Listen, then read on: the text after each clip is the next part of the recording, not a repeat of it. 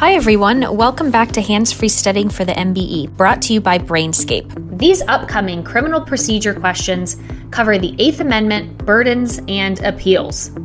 All right, let's get started. Question one What is the Eighth Amendment? The Eighth Amendment prohibits the federal government from imposing cruel and unusual punishment, including torture or any punishment that is grossly disproportional to the offense. Question 2 Does the Eighth Amendment apply to the states?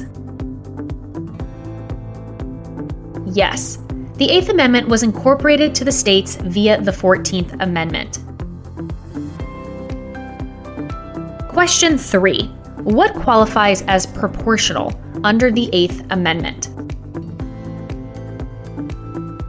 A sentence is proportional if the severity of the sentence is proportional to the crime. For example, 25 years for a $100 shoplifting charge would be disproportional. And the sentence must also be similar to the sentences of other similarly situated criminals who have committed the same or similar crimes. Question 4.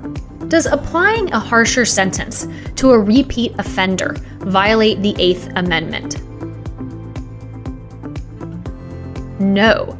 The Supreme Court has held that imposing greater penalties for repeat offenders, for example, three strike laws, are constitutional. Question 5. Can a defendant be incarcerated solely for his inability to pay a fine? No, this would be unconstitutional. Question 6. What types of crimes are eligible for the death penalty? Crimes that result in a death or crimes against the state. Question 7. When is the death penalty unconstitutional? The death penalty is unconstitutional if the defendant was under 18 when the crime was committed if the defendant lacks sufficient mental capacity to understand the imposition of the death sentence, or the crime was felony murder, and either the defendant was not a major participant, or the defendant was a major participant but did not act with a callous indifference to human life. Question 8 Is a mandatory death penalty for specific crimes constitutional? No. Mandatory death penalties are unconstitutional because they prevent the consideration of mitigating factors. Question 9. What is required for the death penalty to be constitutional? There are five elements.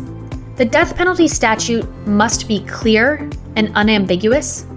Two, the statute provides a procedure for review that ensures the death penalty is not arbitrary or discriminatory. Three, a jury is given an opportunity to review mitigating factors. Four, the jury had the opportunity to find the defendant guilty of a lesser included offense. And fifth, the jury finds evidence of at least one aggravating circumstance. Question 10 is the death penalty unconstitutional if disproportionately used on one race? No, as long as there is no discriminatory intent.